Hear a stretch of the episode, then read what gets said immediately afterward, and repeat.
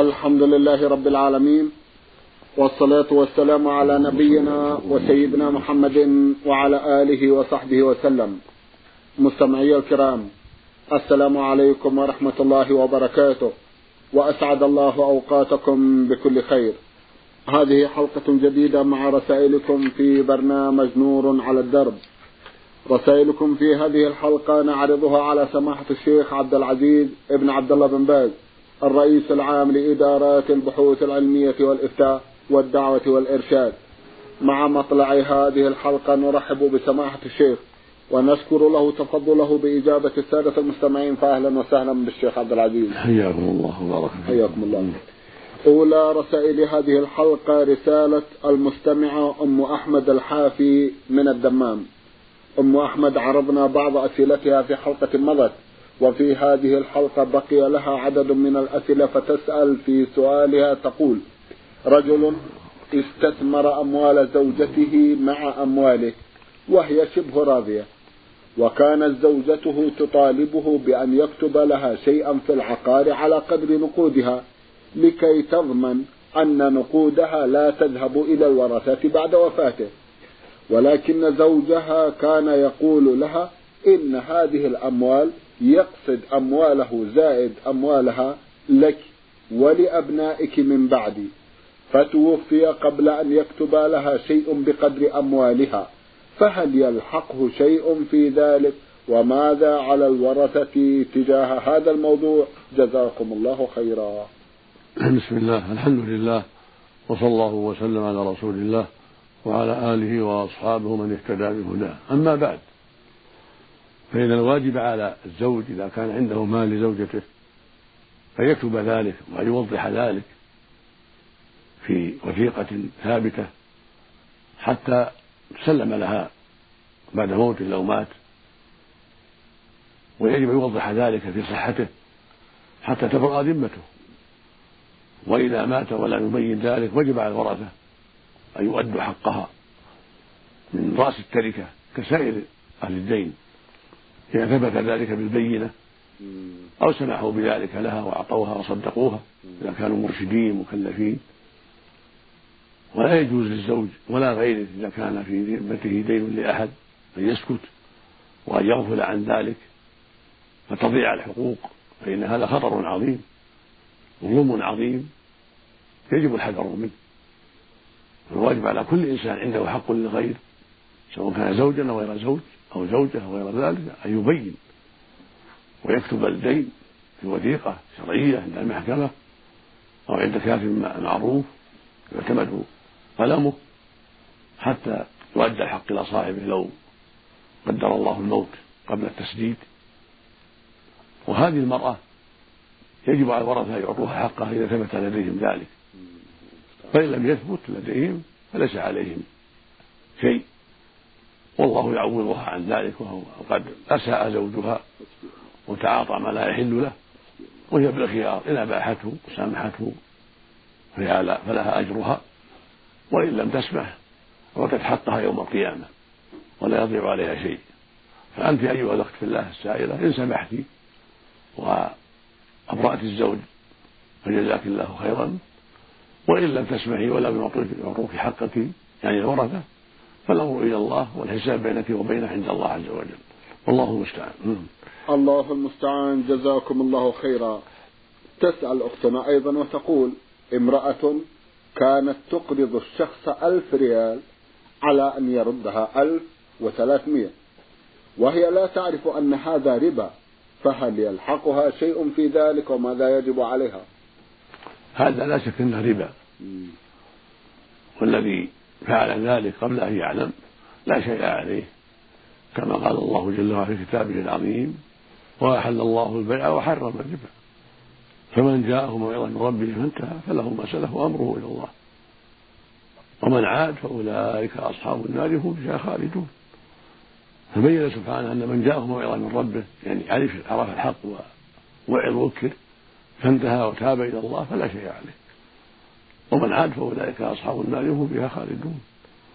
فليبين لنا أن الواجب على من عرف الربا يحذره وأن يتباعد عنه وأن يتوب إلى الله من ذلك. وعلى المؤمن أن يسأل يتفقه في دينه يتعلم حتى لا يقع فيما حرم الله عليه؟ يقول النبي صلى الله عليه وسلم من يريد الله به خيرا يفقهه في الدين. من يريد الله به خيرا يفقهه في الدين. متفق على صحته. هذا يدلنا على أن الإنسان إذا تفقه في الدين وتبصر وتعلم فهذا من الدلائل على أن الله أراد به خيرا. أما إذا استمر في الجهالة والإعراض فهذا من علامات أن الله أراد به شرا ولا حول ولا قوة إلا بالله. وقد قال عليه الصلاة والسلام في الحديث الصحيح من سلك طريقا يلتمس فيه علما سهل الله له في طريق إلى الجنة. التعلم من أهم المهمات التفقه في الدين. وإذا تصدقت بالزائد احتياطا لأنك تساهلت في السؤال وإذا صرفت فيه في وجوه الخير فهو أحفظ وأحسن. كما قال تعالى فإن تبتم فلكم رؤوس أموالكم لا تظلمون ولا تظلمون. نسأل الله للجميع الهداية والتوفيق. نعم. اللهم آمين. جزاكم الله خيرا. شيخ عبد العزيز ما أشد ما أشد حاجتنا إلى السؤال عن أمور ديننا. ألا ترون أنه يجب أن يكون هناك أشخاص متفرغون همهم إفتاء الناس فيما يرد إليهم من أسئلة ولو عبر الهاتف. هذا من أهم المهمات وهذا البرنامج من هذا القبيل. هذا البرنامج والحمد لله برنامج نوع الدرب هو قائم بهذه المهمة وإذا تيسر من العلماء من يقوم بذلك أيضا كالعون لهذا البرنامج فهذا خير عظيم. والمقصود أن هذا البرنامج بحمد الله فيه خير عظيم. وقد يكون أدى فرض الكفاية وإذا تيسر من العلماء في المساجد وفي بيوتهم من يفتي الناس إذا كان عنده علم وبصيرة بما قاله الله ورسوله فهذا خير إلى خير. ومما يخفف على هذا البرنامج أيضا. فالحاصل أن هذا البرنامج فيه خير عظيم والحمد لله. وقد قام بواجب كبير في إفتاء الناس من الداخل والخارج. وفي حل المشاكل بالأدلة الشرعية. فنسأل الله يوفق القائمين عليه وأن يعينهم وأن يمنحهم البصيرة والإخلاص والصدق. وأن يوفق المسلمين جميعا في كل مكان لما فيه رضاه ولما فيه صلاحهم ونجاتهم. وأن يوفق علماء المسلمين في كل مكان وفي كل بلد لأداء الواجب وتوجيه الناس إلى الخير. وتعليمهم ما ينفعهم في دينهم مع العناية بما قاله الله ورسوله وأن تكون الفتوى على ضوء كلام الله وكلام رسوله عليه الصلاة والسلام لا بالآراء المجردة. والله المستعان. الله المستعان. جزاكم الله خيرا. إنما لا ترون أن يتفرغ شخص لهذا الموضوع أيضا شيخ عبد العزيز دعما لهذا البرنامج. إذا تيسر هذا طيب. إذا تيسر أنه أهل لذلك من العلم والبصيرة في بيته أو في أي مكان فجزاه الله خيرا. طيب. نرجو أن الناس في حاجة إلى آلاف المفتين والموجهين أيوة. في حاجة في كل مكان. نعم جزاكم الله. خيرا. نعود إلى رسالة إحدى الأخوات المستمعات من الإمارات العربية المتحدة تقول أم مجاهد أختنا عرضنا بعض أسئلتها في حلقة مضت وفي هذه الحلقة لها سؤال استغرق صفحة واحدة فقط. أختنا تقول حينما كنت حامل بمولودي الأول وذلك قبل تسع سنوات سألت أحد الإخوة ممن يدعو لمنهج السلف عن ماذا أفعل؟ وقد دخل علينا شهر رمضان ولا أصوم ولا أستطيع الصوم لظروف الحمل فأجابني ألا علي صوم مستدلا بالحديث وضع شطر الصلاة عن المسافر ووضع الصوم عن الحامل والمرضع وأيضا ليس هنالك جزاء. وأصبحت لا أصوم حينما أكون حاملا أو مرضعا ولمدة أربع سنوات أي إلى مولودي الرابع. وبعدها سمعت من أحد الإخوة أن على أمثالي الجزاء فقط مستدلا بالأثر أن ابن عباس رأى أم ولد له مرضعا فقال لها أنت من الذين يطيقون عليك الجزاء وليس عليك القضاء. فأخذت مبلغا من المال لأطعم به جزاء للأربعة الأشهر التي علي من رمضان. ولكن يا فضيلة الشيخ سمعت في برنامج نور على الدرب من أحد العلماء الأفاضل أن على أمثال القضاء ولو تأخر القضاء تكون الأبواب ولو قدر الله لنا الحياة ومواعيد عفوا ولو تأخر القضاء تكون معه كفارة. فماذا أفعل يا فضيلة الشيخ ورمضان على الأبواب لو قدر الله لنا الحياة ومواعيد وضعي قبله بأيام وسيكون الشهر الخامس دين علي؟ وسؤالي ما صحة ما ذكر الإخوة من الحديث والأثر؟ ولو أدركني الموت قبل قضاء المئة والخمسين اليوم التي علي هل أكون آثما بذلك؟ أرجو الإفادة ليطمئن قلبي. جزاكم الله خيرا. ثم إنني وضعت مبلغا من المال بنية الإطعام. وجاءنا أحد الإخوة في الله عابر سبيل نفد ما عنده من مال فأعطيته له بنية كفارة الفطر. فهل يصح عملي هذا أم أطعم؟ أفيدوني جزاكم الله خيرا. الصواب في هذا أن على الحامل والمرضع القضاء. وما يروى عن ابن عباس وابن عمر أن عليهما أن على الحامل والمرضع الإطعام هو قول مرجوح. مخالف الأدلة الشرعية والله يقول سبحانه ومن كان مريضا أو على سفر فعدة من أيام أخرى. والحامل والمرضع في حكم المريض. وليست وليستا في حكم الشيخ الكبير العاجز. بل هما في حكم المريض. فتقضيان إذا استطاعتا ذلك ولو تأخر القضاء وإذا تأخر القضاء مع العذر الشرعي فلا يطعن قضاء فقط. أما إذا تساهلت ولم تقضي مع القدرة فعليها مع قضاء الإطعام. إذا جاء رمضان آخر ولم تقضي تساهلا وتكاسلا فعليها قضاء مع الإطعام.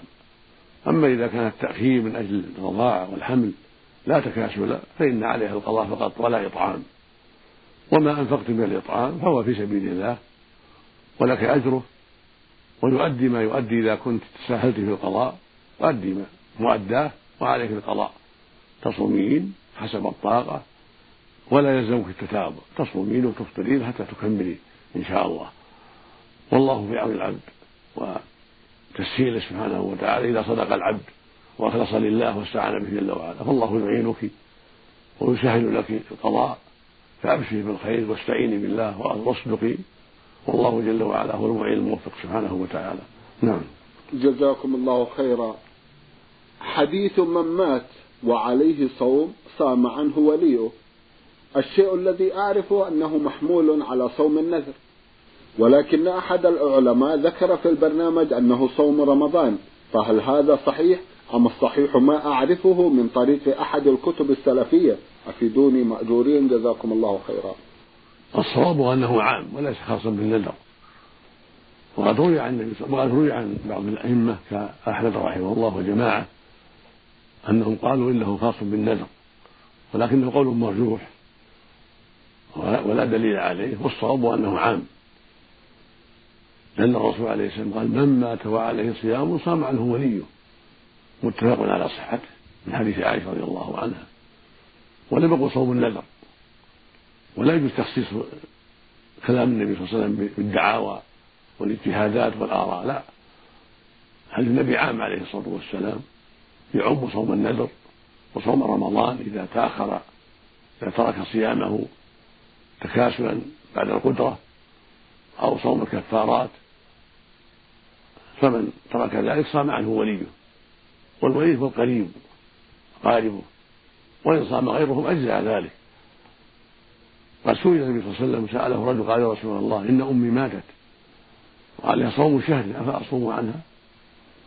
قال أرأيت لو كان على أمك إذا كنت قاضيا فقل الله والله حق بالوفاء. وسألته امرأة عن ذلك يا رسول الله إن أمي ماتت. وعليها صوم شهر أفأصوم عنها؟ قال أرأيت لو كان على أمك إذا كنت قاضيته فقل الله والله حق بالوفاء. وفي مسند أحمد بإسناد صحيح ابن عباس رضي الله عنهما أن امرأة قالت يا رسول الله إن أمي ماتت وعليها صوم رمضان أفأصوم عنها؟ قال صومي عن أمك. فأوضحت أنه رمضان فأمرها بالصيام. فالأحاديث كثيرة دالة على أن القضاء يعم رمضان وغيره. وأنه لا وجه لتخصيص النذر بل هو قول مرجوح ضعيف والصواب العموم. هذا هكذا جاءت الأدلة عن رسول الله عليه الصلاة والسلام. لكن إذا كان المفطر في رمضان لم يفرط بأن أفطر من أجل المرض أو من أجل الرضاع أو الحمل ثم ثم مات المريض أو ماتت الحامل أو مات مات المرضعة ولم تستطع القضاء فلا شيء على على الورثة لا قضاء ولا إطعاما.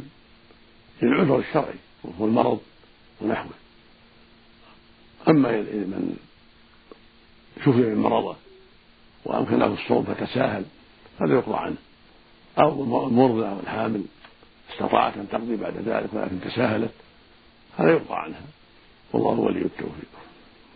جزاكم الله خيرا. رسالة وصلت إلى برنامج من قطر الدوحة. باعثها أخ لنا من هناك يقول أخوكم علي عامر الشمري. أخونا بعض الناس يقول في رسالته بعض الناس عندما يحلم بميت إذا كان ابن عمه أو من قرائبه يذبح ذبيحة أسأل عن هذا التصرف هل هو صحيح أم لا؟ ليس لهذا أصل. كون إذا رأى قريبا أو غيره يذبح ذبيحة هذا لا أصل له. إن رأى ما يسر فليحمد الله ويدعو الله لأخيه المسلم وإن رأى ما يسوء فهو من الشيطان. فإذا استيقظ فلينفث عن يساره ثلاث مرات وليتعوذ بالله من الشيطان ومن شر رأى ثلاث مرات ثم ينقلب عن جنبه الآخر فإنها لا تضره ولا يخبر بها أحدا. هكذا قال النبي صلى الله عليه وسلم. يقول عليه الصلاة والسلام الرؤيا الصالحة من الله والحلم من الشيطان. فإذا رأى ما يسره فليحمد الله وليحب وليخبر بذلك من يحب.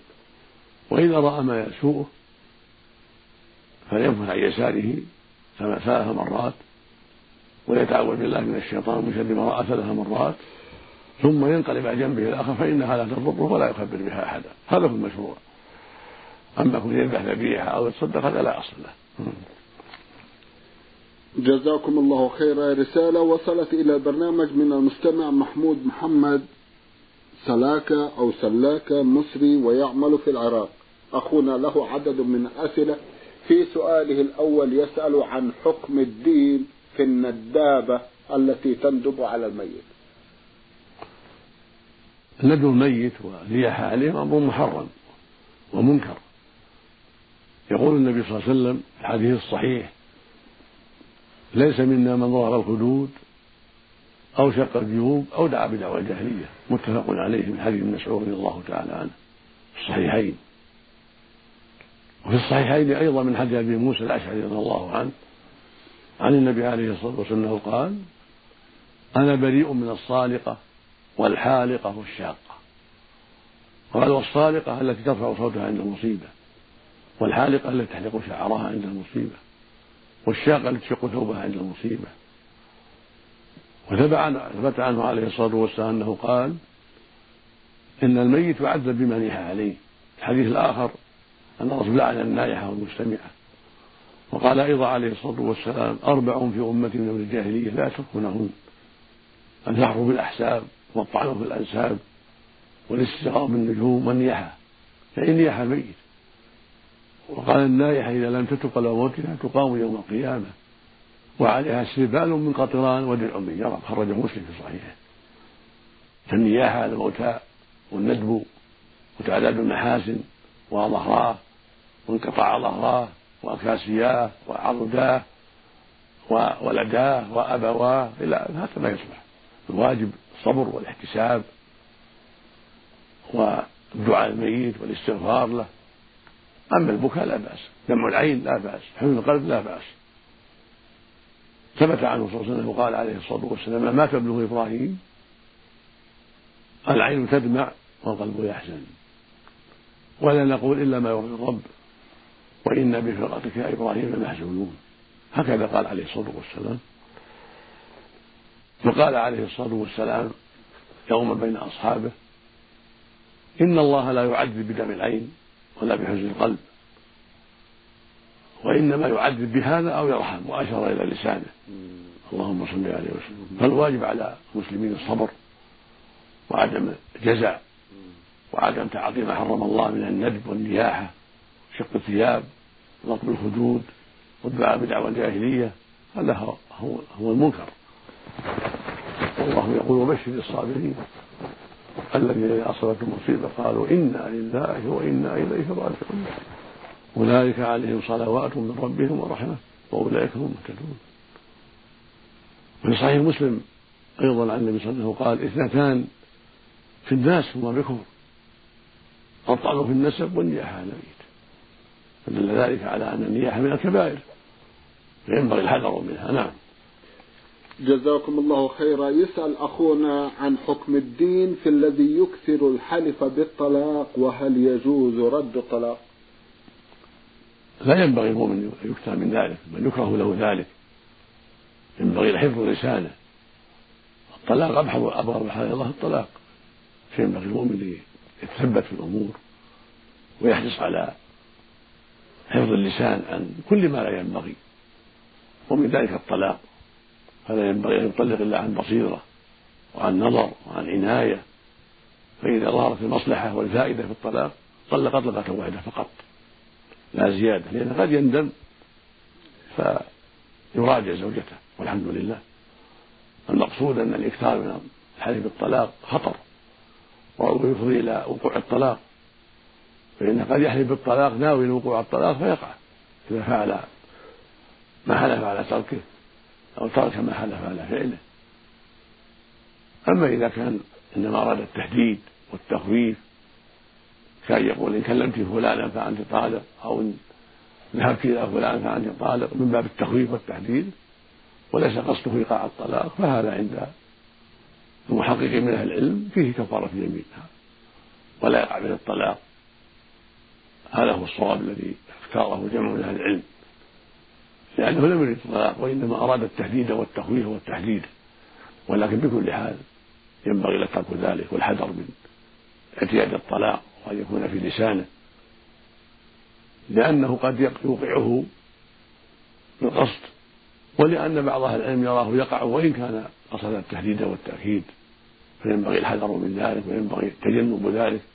احتياطا لدينه واحتياطا لما يجب عليه من حفظ الفرج والبعد عن شبهة الحرام. وإذا طلق فليطلق عن بصيرة لا في الغضب والعجلة بل يتحرى وينظر فإذا رأى المصلحة في الطلاق لأنها سيئة الأخلاق سيئة السيرة ضعيفة الدين إذا رأى المصلحة في ذلك طلق طلقة واحدة. في طهر لم يجامع فيه أو في حال الحمل. هذا السنة. يكون الطلاق في حالين. إحداهما حال الحمل الثانية أن تكون المرأة في طهر لم يجامعها فيه. هذا هو محل الطلاق الشرعي. أما الطلاق في الحيض أو في النفاس أو في طهر جامع فيه هو طلاق بدعي. مخالف لقوله تعالى يا أيها النبي إذا طلقتم النساء فطلقوهن لعدتهن. بين النبي صلى الله عليه وسلم في حديث ابن عمر أن طلاقها في العدة أن تكون طاهرة من دون جماع أو أو حاملا فينبغي لأهل الإسلام ينبغي لكل مسلم يتحرى هذه الأمور وأن يحافظ على السنة وأن يحذر طاعة الشيطان في طلاقه على وجه غير شرعي. وأن يحذر العجلة في إيقاع الطلاق الثلاث. بل يجب أن يراعي ما شرع الله وأن يحذر ما حرم الله في طلاقه وفي سائر شؤونه. المؤمن عبد مأمور. له شريعة إسلامية يجب أن يجب أن يلتزم بها في كل شيء. ويتحرى ما أحل الله في كل شيء وأن يحذر ما حرم الله عليه. وليس له التساهل في كل شيء. بل يجب الحذر. وأن تكون أعماله وأقواله مقيدة في الشريعة. رزق الله الجميع التوفيق والهداية. اللهم آمين. جزاكم الله خيرا. يسأل أخونا أيضا عن عدد السجدات في القرآن الكريم مع توضيح السجدات الحتمية منها. سجدة التلاوة كلها سنة ما فيها حتمية. كلها سنة. ليست واجبة. وهي خمسة عشر سجدة على الصحيح. منها سجدة آخر الأعراف منها سجدة سورة الرعد منها سجدة في سجدتان في الحج سجدة في سورة مريم سجدة في بني إسرائيل سبحان وسجدة في الفرقان سجدة في ألف لام نزل السجدة سجدة في سورة الصاد سجدة في النجم في آخرها سجدة في السماء انشقت سجدة في إقام ربك فهي خمسة عشر سجدة سنة كلها.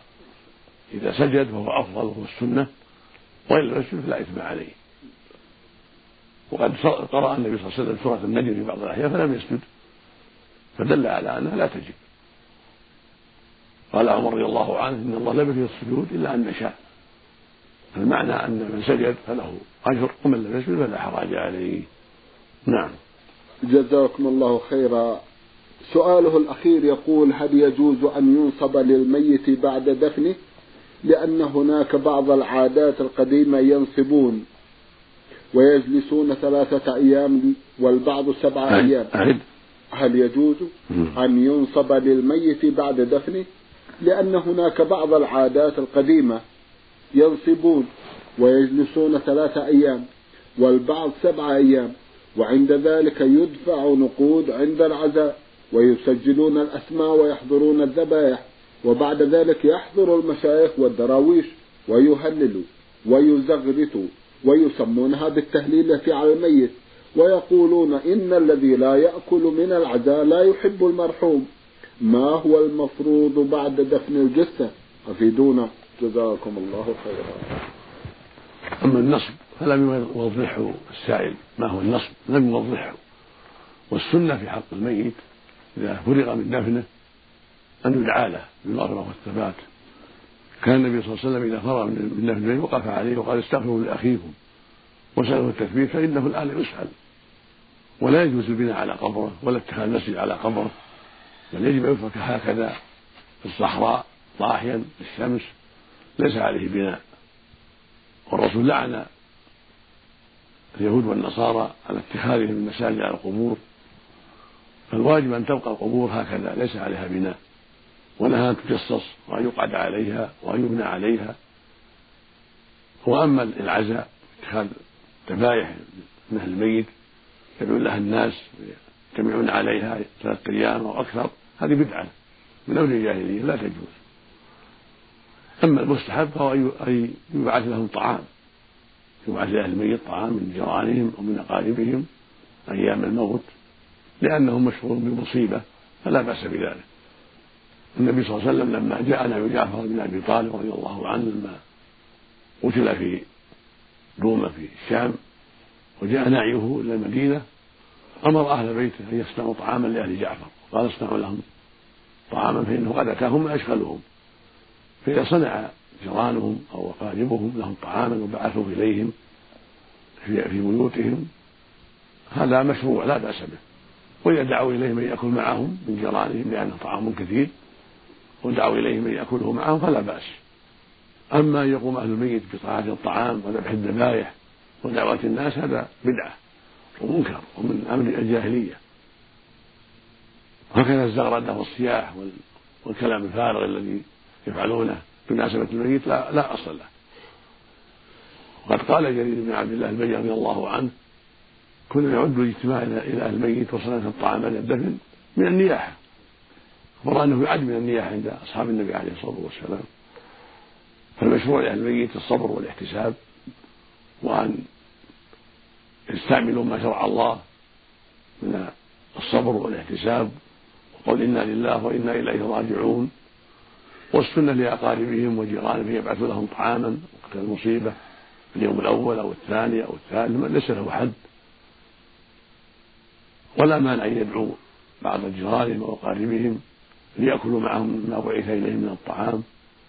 أما يصنعوا طعاما هم ويذبحوا ذبائح أو يحبسوا أنفسهم في البيت من أجل المصيبة لا هذا ليس من أمر الإسلام بل هو من أمر الجاهلية.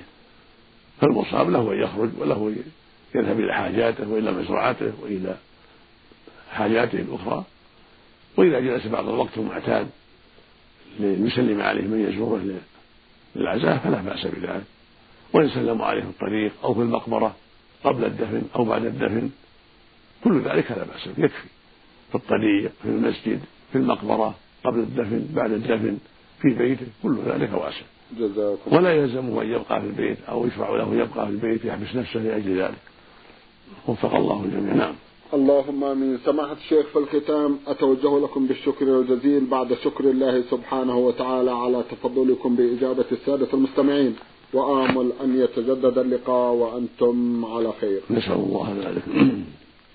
مستمعي الكرام كان لقاؤنا في هذه الحلقة مع سماحة الشيخ عبد العزيز ابن عبد الله بن باز الرئيس العام لإدارات البحوث العلمية والإفتاء والدعوة والإرشاد. شكرا لمتابعتكم وإلى الملتقى. وسلام الله عليكم ورحمته وبركاته.